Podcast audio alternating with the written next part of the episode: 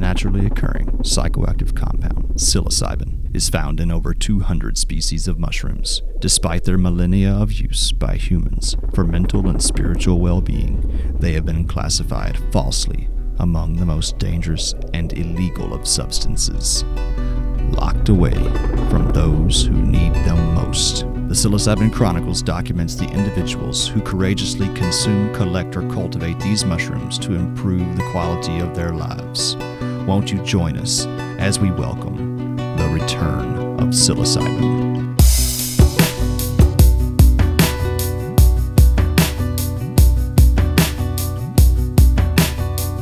Was I like salt water in your Welcome to the Psilocybin Chronicles. I am your host, Eric Osborne.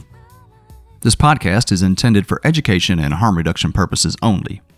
The Psilocybin Chronicles, Myco Meditations, nor myself condones any illegal activity.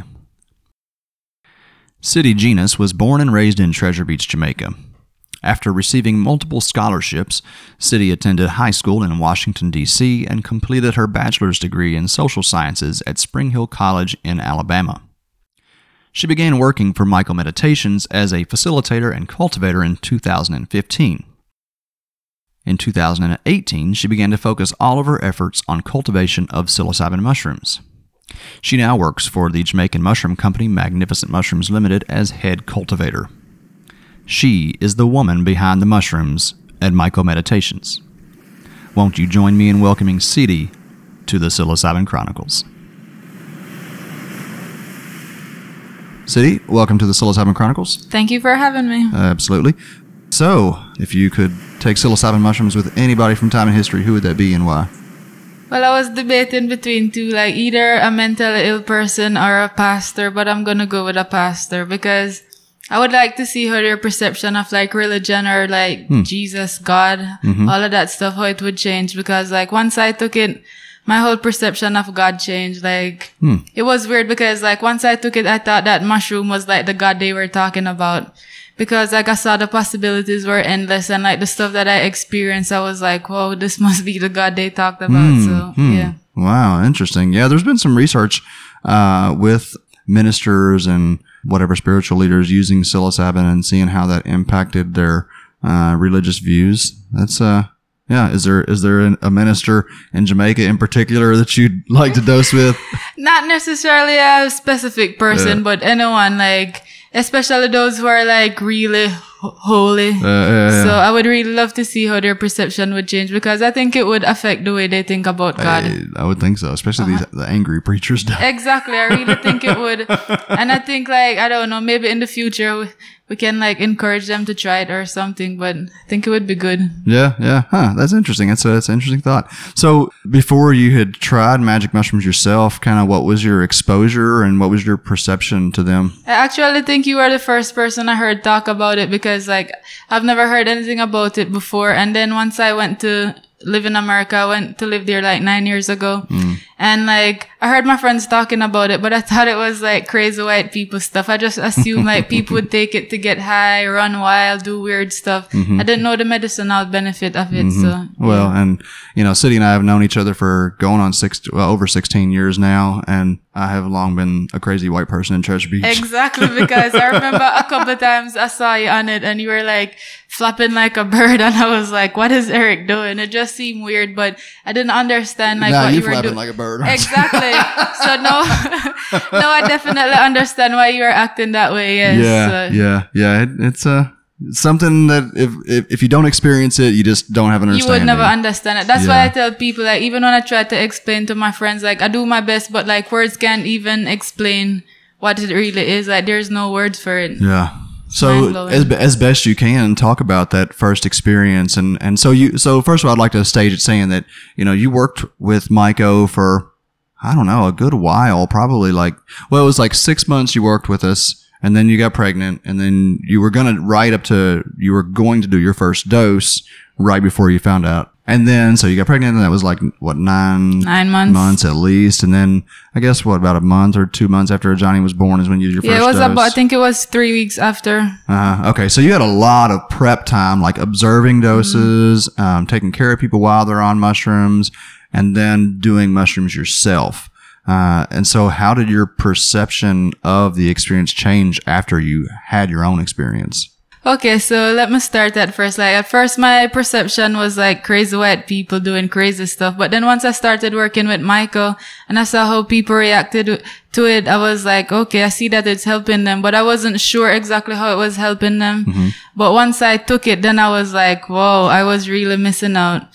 so then like once I took it, Cause I had a brother that died like around 16, 17 years ago. And mm-hmm. my first trip was like based around like my brother that died and mm-hmm. He drowned by the beach where we lived. And it also happened that we were tripping at the beach mm-hmm. that my very first time I took it. And it's like I turned into my brother while he was drowning. So like, all that suffocating feeling, like I felt everything. So it's mm-hmm. like I actually drowned also. I died, but then I came back and I felt free.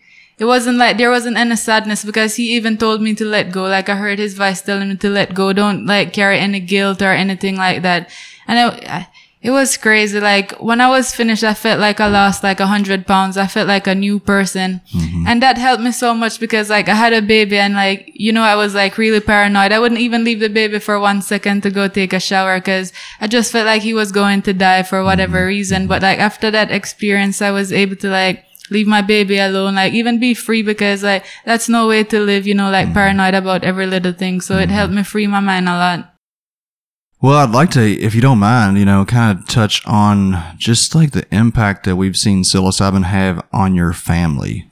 You know, Oh my god, that's been a big impact because like especially my mom, she suffered so much like from the death of my brother. Mm-hmm. And like she was very scared to take it, even though she saw that it was helping people, but for whatever reason, like she was still scared of it. So she and my dad took it and she took she took two grams and it had like such a big effect on her. Like she was able to open more because she's not the person who's like able to cry. Like she hasn't had that and she told me that like if she feel like she could cry about my brother's death, like it would mm-hmm. help her. But like over the past like year or so, she's been taking it and she's been able to cry. Even the other night, mm-hmm. she was crying mm-hmm. and she wasn't even on mushroom at that point. But she said she realized how much the mushroom is opening her up mm. to getting where she needs to be. And she's sleeping better. She's more calm, even though she has a lot of work to do. I can definitely tell it's freed her. And like my dad, he's like such a calm, nice person, but he took the mushroom, which I was like really surprised because he's a Rasta and like just there, I don't know, some of them might think that, oh, it's a fungus. Like a lot of people in Jamaica think, oh, mushroom is a fungus. Like they won't, they won't take it. But he took it and he had a great experience also. He was able to talk to my brother that died and he showed him like a lot of stuff like for me, he told him that like I just need to like find someone who I can talk to. And you know like don't give me a hard time and like for my big brother just let him be. Mm-hmm. And then like for my little brother just encourage him. He'll work stuff out on his own. So he got like messages from my brother and like he's able to talk to us more because he's not much of a talker. Mm-hmm. So he's mm-hmm. more open to talking and stuff. Yeah. I mean, I, I- I feel like at some point, and this may be delusional, but I I feel like at some point your yard is going to be like viewed as ground zero where this mushroom bomb dropped, you know, and yeah. so you all have had such a huge role to play in all this, and it's just been, you know, I've I've just loved your family ever since we first met, and it's just so wonderful to see that now you all are doing what the crazy white person used to do. That's right. Like even me, trust me, like this is the best decision I've like ever made to like join Myco and work with it. Like even over time, like I mostly facilitated at first, but like growing has been my thing now. Like I'm so in love with it because I'm like growing this thing that's helping so much mm-hmm. people. So I'm like very grateful. Well, talk about that. Talk about what your experience has been like going from the facilitation now to the growing. Mm-hmm. I mean, facilitating for me was good, like, especially like meeting new people and seeing that they're getting help. Like, you could actually see it like within their body language and mm-hmm. stuff like that. So I could tell people are getting help. But for me, growing, I don't know. I feel like farming has been like in my family forever and it's mm-hmm. something I've always appreciated. Even though most people would be like, oh, you're a farmer, they look down on you. But mm-hmm. I see it as a good thing. Like, farmers should be held as like one of the best thing in the nation. Absolutely. Exactly. So I'm like proud to be a mushroom cultivator and like growing the mushroom, it makes me feel good because like I can see that people are like so appreciative when I tell them I grow it and they're like, thank you. And I feel so good. It's a rewarding job. It's it's real. You know Very that they rewarding. really mean it. Yeah, very much so. And I was just talking to uh, with Shanika. You know the um, consecutive interviews here, folks. Um, and she was, excuse me, uh, she was saying how uh, the vibes in the mushrooms and how when the people grow in the mushrooms, if the vibes aren't right, then the mushrooms suffer and how there's just kind of this like reciprocative nature. I definitely agree because like even working with some people in the past, I could tell like the energy wasn't right.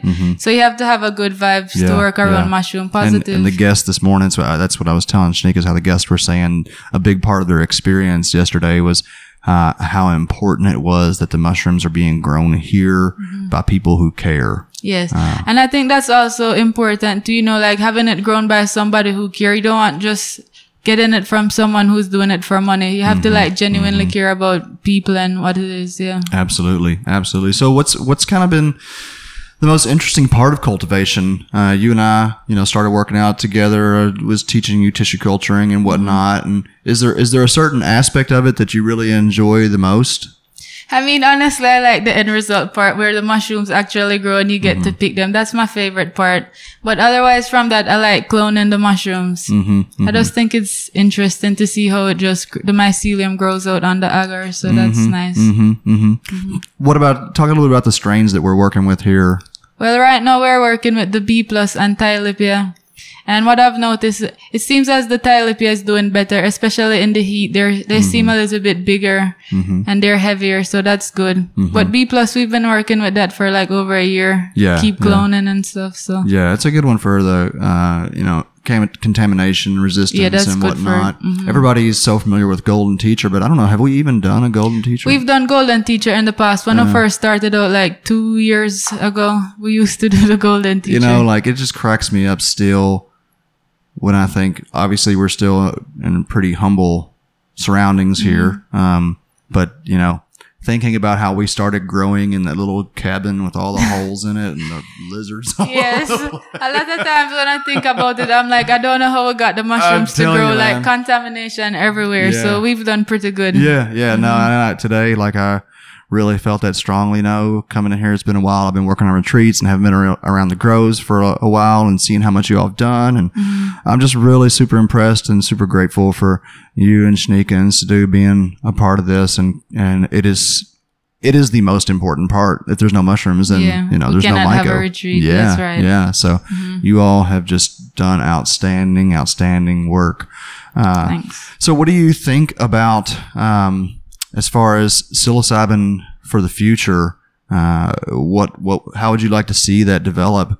Um, and then let's talk about that within the context like of a global movement, but also as a Jamaican movement. So, first, globally, how would you like to see psilocybin be treated as a therapy? I mean, first of all, I would like to see it being legal. Legal in the sense, not that just you, you go pick it and take it, because I think mm-hmm. it's important to have like a safe environment and have somebody watch over you. Mm-hmm. Because like for me particularly, I remember one experience where I was in my room and I started to get paranoid, but I was aware that I was on mushroom, but I got so paranoid and it was good that my dad was there and I saw him and I mm-hmm. felt safe and mm-hmm. good.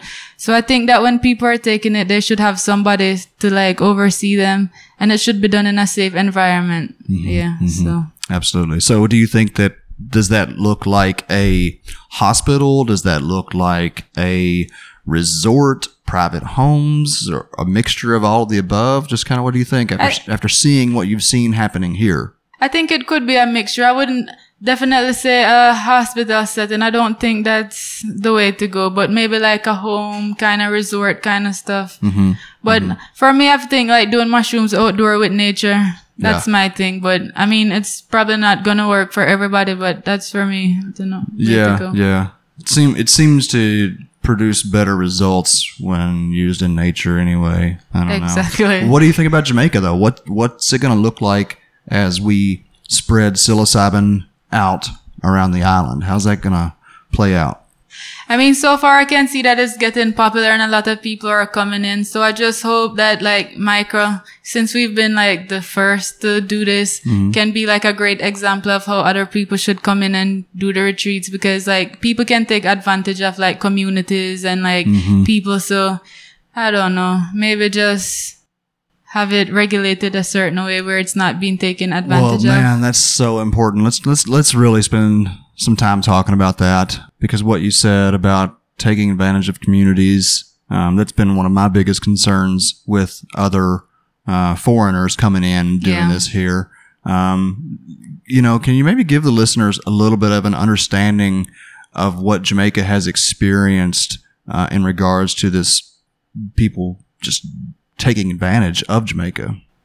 I mean, like even in the past and like the president right now have a lot of like foreigners, like the Chinese, like Americans coming, com- company coming in and taking advantage. It, like we've seen it with the marijuana right now. It's being mm-hmm. legalized, but it's mm-hmm. like all the foreigners are coming and making the money. So like local people aren't really benefiting that much because they make the money and they take it back to their country. Mm-hmm. And so the locals aren't really benefiting from it. And like the licenses are so expensive. So to get one, you can't, local people can't afford it. So. Right. Right. So do you feel like, gosh, I mean, it's kind of hard to talk about this just like here publicly, but I really want to. Um, I, I, how do you think we are being perceived in Treasure Beach? I think we're being perceived as good because like a lot of people are always saying how like the locals are getting job. Like you guys employ a lot of Jamaicans to do mm. facilitating. You go to different places to stay. So you're like helping the community doing that. When you get people to do the trips like from airport to go to YS Falls, like you're getting bus drivers from Jamaica. So it's like spreading out in the community. Not just one person is benefiting. Mm-hmm. So that's good. Okay. Okay. I mean, that's, that's how I, I certainly hope. I mean, you know, you know, gosh, man, for me coming here all these years ago, it was like, I don't know, you know, I used to come here and just sit in the yard. It was Yeah. never about being a tourist or whatever. It was just about loving Jamaica and being here. And, you know, that's a, a, my, one of my greatest fears around this work is that, um, you know, me being here as this foreigner is somehow signaling to other foreigners that you can come in here or should come in here and do this. And the reality is that most people don't know that I have this long-standing relationship with Treasure Beach, um, and that uh, if it wasn't, I'm pretty sure that if it wasn't for you know having this relationship with your family and some of the other members in the community for a decade, more than a decade before this, that I, I don't think that it would have taken off or been accepted. this way. No, I agree, and that's important too because I could see like people just coming down here with the aim of making money because they don't have any emotions or feeling towards the people. But as you said, you had a long relationship with the family and other members, so yeah. Yeah. Well, what about spreading out around? You know, because now we're talking about uh, more direct offerings to Jamaicans. Um, how can how can this benefit Jamaicans, and what would it? What are some of the ways that it it could develop on the island just for Jamaicans? I mean, I could see it benefiting. Like, there's a lot of people with mental illness in Jamaica, and that's a thing that a lot of people don't talk about. And hmm. there's a lot of depressed people, but Jamaica is like this island where it's like Jamaica, no problem. It's like we don't hmm. really take it up on our heads, but hmm. like people are still suffering deep down from like depression, but it's not talked about because people are like, oh, you have depression, like go deal with that. But I could see the mushroom helping people free their minds, like. They say emancipate yourself from mental slavery, so that's like a thing that they could exactly right. Exactly. Yeah. So that's a thing Jamaicans need because we keep a lot of stuff inside too. So Mm. like it could definitely help us free our minds. And in terms of like getting jobs and stuff, like it could be beneficial for locals to like get job job opportunities. Oh yeah, yeah, yeah. The the amount of, of local jobs that we can create with this, uh, I think, is just way bigger than we realize. What do you, what do you think it is about Jamaica that um, the people are so reluctant to really ask for help or acknowledge that there are there is suffering? You see, that's something I always really think about because even myself, I struggle with that. Like, I will not ask for help if I have a problem or even talk to people about it. So I'm not, I think it's just maybe like over time, people tend to just keep stuff. Oh, I have to put on this strong face for whatever reason. I'm not sure. Cause it's even weird to me because I went, I was living in America and I saw how open my friends were with their problems and stuff. But I mm-hmm. w- I always find it so hard to like express myself. Mm-hmm. So I think it's just maybe like a generational thing for whatever reason. Mm. Have you found that mushrooms have made it easier for you to express yourself? Oh yes, definitely. I've talked to my mom more about like personal stuff that I wouldn't have in the past, and even herself have opened up to me more. So that it's definitely helped Mhm, helped with openness. Okay. I'm interested in this kind of brainstorming here. We've been doing this a little bit over time, but what could, what's it going to look like to do sessions for Jamaicans specifically? Do you think that we're going to have to convince people to do this, or will there is there enough uh, organic interest that it will just grow on its own? I think there's enough organic interest where it will grow on its own because even my friends now they'll just like message me randomly asking me about the mushroom, say if they've heard like good stuff about it. So I think over time as it's becoming more popular, people are more open to it and they see the benefit or they hear about the benefit. Do you think that this format that we use for the retreats, um, the group setting, do you think that is, uh, uh, you know, something that can work for Jamaica, or do you think that it would need to start with like, like more like smaller sessions? How do you envision that? I would say maybe smaller sessions. Uh-huh. I think it would work best for Jamaicans because like a lot of people they're especially if they know you, they're probably like afraid to open up around Right. you. That's why I was happy when I did my first session. I was like with you, Ben, and a, a different group. Mm-hmm. But like if I was with my mom and my dad, I would be like scared to open up or even like cry in front of them. So I was happy to be around strangers and not like my own. So. Mm-hmm. But you've dosed with your mom now. Yeah. I, yes, I dosed once with my mom. Uh-huh. What was that like?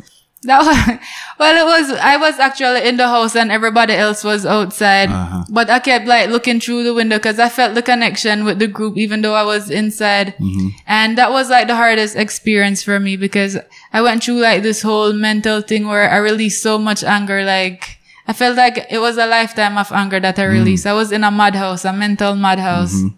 But like in the end, for in order for me to get back, I had to go and talk to my mom and Courtney and Zoe and everybody. I had to go interact with the rest of mm-hmm. the group. That's the only way I could come back. Hmm. Yes. What what kind of came out of that? Like, what was the takeaway from that experience? I mean, from, it told me to let go of stuff because I tend to just hold on a lot of stuff and like I have a lot of anger build up inside. So I mm-hmm. was able to like release a lot of it. And it made me like my fear of death is not as intense because I'm always like scared of getting older and like dying, but it taught me to let go. So that was like very important experience. So now you're just scared of getting older, not Exactly. yeah. That's a big fear of mine. I don't know why. Yeah, well, Mm-hmm. it's coming for all of us. True. But who knows? Like we were saying this morning, what's what technology will do? Exactly. Maybe in the future they'll have something that will keep us young forever. Yeah, yeah. Who knows? I feel like psilocybin definitely helps keep me younger. Yeah, so I need to take more. Well, I would agree with that. Yes, I would agree. I think you do. Yeah. Uh, I almost think that I still need more psilocybin, which is hard to believe. it's hard to believe, yo. we all need more. That's the truth. Though. yeah, yeah. No, I mean, you know, I guess there's like, uh, of course, there's like a balance. It's not something that you just do all the time. Your Yeah. body won't let you. You know, this is a challenging experience that is pretty self-regulating. Um, but what I have found, the more I do work with psilocybin, uh, the more I know that this is such a deep and powerful tool that we should be taking as much opportunity to work with it as possible. Yeah. Really, at least that's for me. I know for me, I I, I, need uh, much improvement, um, and I want to understand this tool as much as I can. So that means you know engaging with it. Uh, but most people are not going to eat mushrooms to the degree that I do. Um, So anyway, uh, well, what about a billboard? If you were to put up a sign here to Kingston, That's a hard one, but I think I would put maybe like mind freeing or something like that. I'm not sure. well, hey, just that Bob quote, right? Yeah, emancipate your yourself mind, yeah. from mental slavery. Uh, God, I mean, we spend so much time imprisoned by our minds. Definitely. You know, we like we like prevent ourselves from living mm. the life that is available to us Yeah. because of our own perceived restrictions. Exactly. And what I like with mushroom, like the possibility is endless. Every Endless. every time it's been so different for me. So it's like I'm definitely excited to see like what the future holds because I mm. want to take it more and more and see. When's your next dose? I'm not sure yet, but hopefully soon. It's not Ver- like you don't have a supply. Exactly. So very soon I'll take a next dose. Hopefully I'll eat some fresh mushrooms because I've never Oh done my that. gosh, so you got to do that, Sidi. I can't believe you ha- still haven't done that yet. I yet. know. Don't let them know. Oh man, yeah, that's uh, such a different experience. Well, Mm-hmm. I look forward to, to hearing about how that goes uh, and just working with you over time. It's, Mm-hmm. it's been wonderful and looking forward to the future. Thank you. Yeah, thanks for coming along. No problem. Emancipate your mind. That is most certainly one of the mushroom's regular lessons to me. Let go of dogma. Let your judgments go. Let your mind be free. Sidi talked about several things in this conversation that really resonated with me, but the main one that I would like to touch on here is the cannabis industry and how it may be something of a litmus test for psilocybin. We have seen a rapid growth in cannabis in the last few years that through regulations and financial bullying has often cut out the grassroots growers and most egregiously growers who have criminal records related to cannabis. I suspect that this will be the same case for psilocybin. Now, make no mistake, cannabis has absolutely led the way for psilocybin. Were it not for the progress made by that plant, well, there's just no way that mushrooms would be brought into the public view as they have been in the last year or so. And it was Jamaica, particularly the Rastas, that ensured ganja's place in modern culture. They didn't invent weed by any means, but they certainly demanded the right to use it as a sacrament, which propelled it into the American counterculture. When the likes of Bob Marley and Peter Tosh began taking the stage in the United States, well, at that time there were no greater vocal proponents for cannabis consumption. So, I guess ultimately I have the Rastas to thank for psilocybin becoming an option for more and more people. I recently had the opportunity to meet with Chris Blackwell, Bob Marley's producer. It was astounding to stand in the presence of an individual who has had such an impact on my personal life and that of so many others through the music he helped create. I did take the time to share with him my views on psilocybin and how he had actually helped to pave the road for myself and countless others through the music of Bob. He got it. how could he not? Millions and millions of lives touched through the music of Jamaica and Rastafari. We spoke about the similarities between cannabis and psilocybin in regards to both of their healing potential and cultural impact. He shared similar concerns around the direction of the industry. Ugh, I hate using that word when I talk about psychedelics. We talked about a lot that day ideas and topics that I hope will manifest into some beautiful opportunities for our guests and our team. I didn't ask him a thing about Bob Marley. he must get that stuff all the time. Here and now is where I would like to bring in some Bob Marley. Not his music, though. I want to share an interview or a kind of compilation of interviews uh, with you where Bob talks about ganja, its value, its perception, its legal status. Some of that has changed, particularly the legal aspect, but it's still relevant, especially when laid over the subject of psilocybin. I know it might be a little bit tough to understand some of what Bob says. Uh, patois is not an easy language to uh, to learn and use, but I have uh, I feel like you'll be able to pick out the important parts. So yeah, give it a listen, and we'll check right back in before we sign off. Well, you check it now. If you check it now, um, people people drink a lot of alcohol, right? Que no And fuman, que they get drunk, right?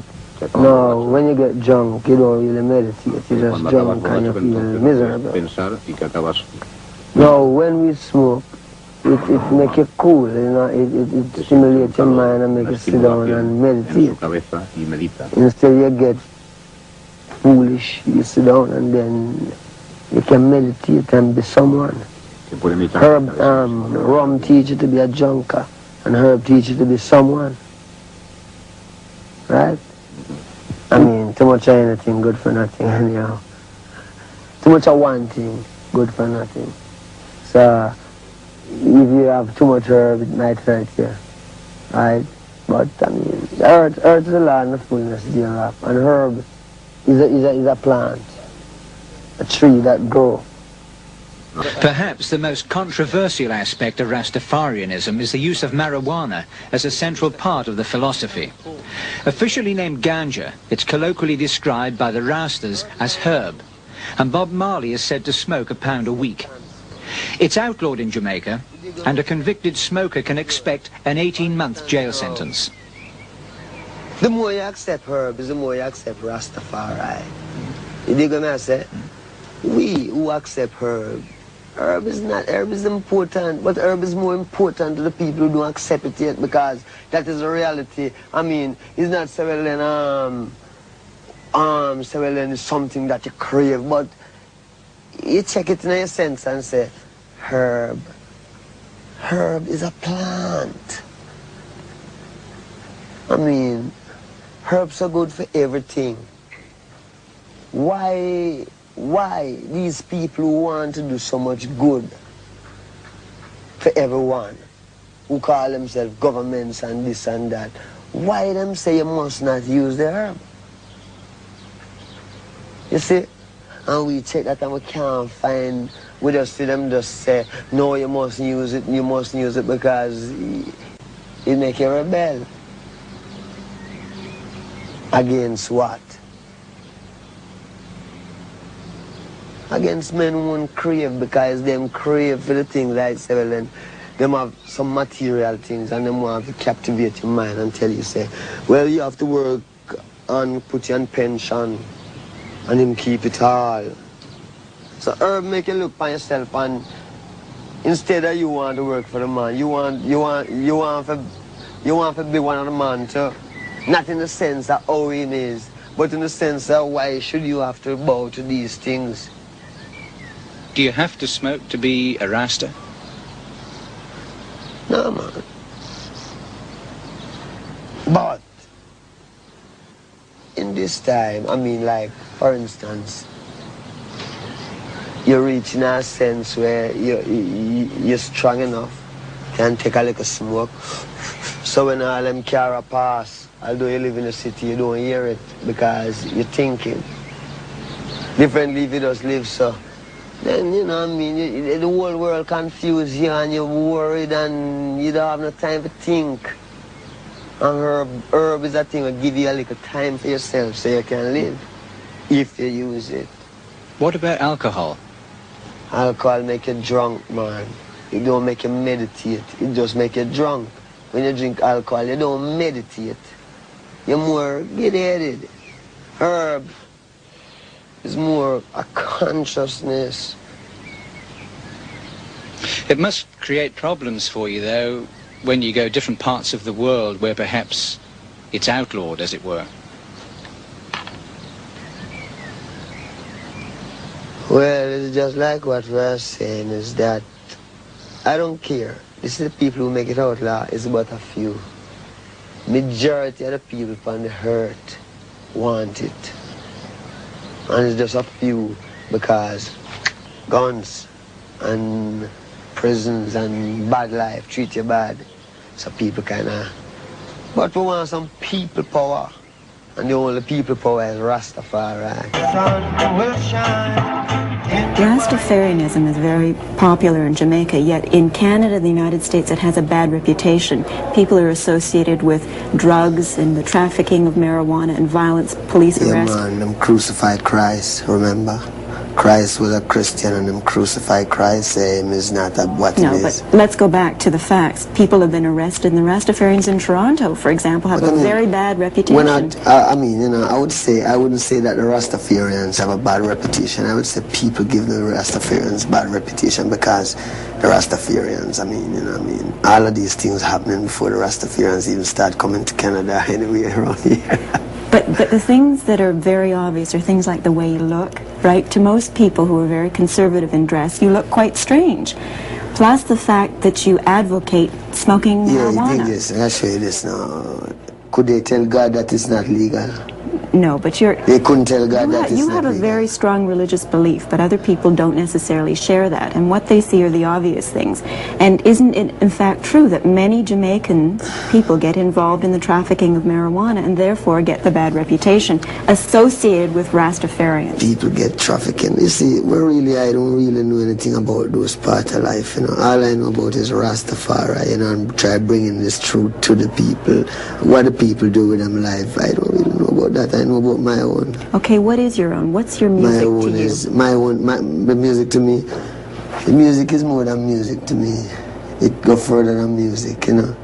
It go with, with I don't know, it further than music. But you used it as a, a strong message. I mean, words like a hungry man is Music an use- angry yeah, The man. music use me. Bob, how important is uh, is the ganja to a Rasta man? Ganja is a bird. This is herb. Herb. Does it does it matter to you that it's it's still uh, against the law here in Jamaica? Every law is illegal. Every law is illegal. Every government upon the face of this earth today is illegal. Not one of them is legal. Always words of wisdom, Bob. Always. I'll post a link to that uh, YouTube video from Matt Cook in the show notes. Listeners, thank you so much for joining Sidi and I on the Psilocybin Chronicles. May all of your journeys, both inward and outward, be safe and rewarding.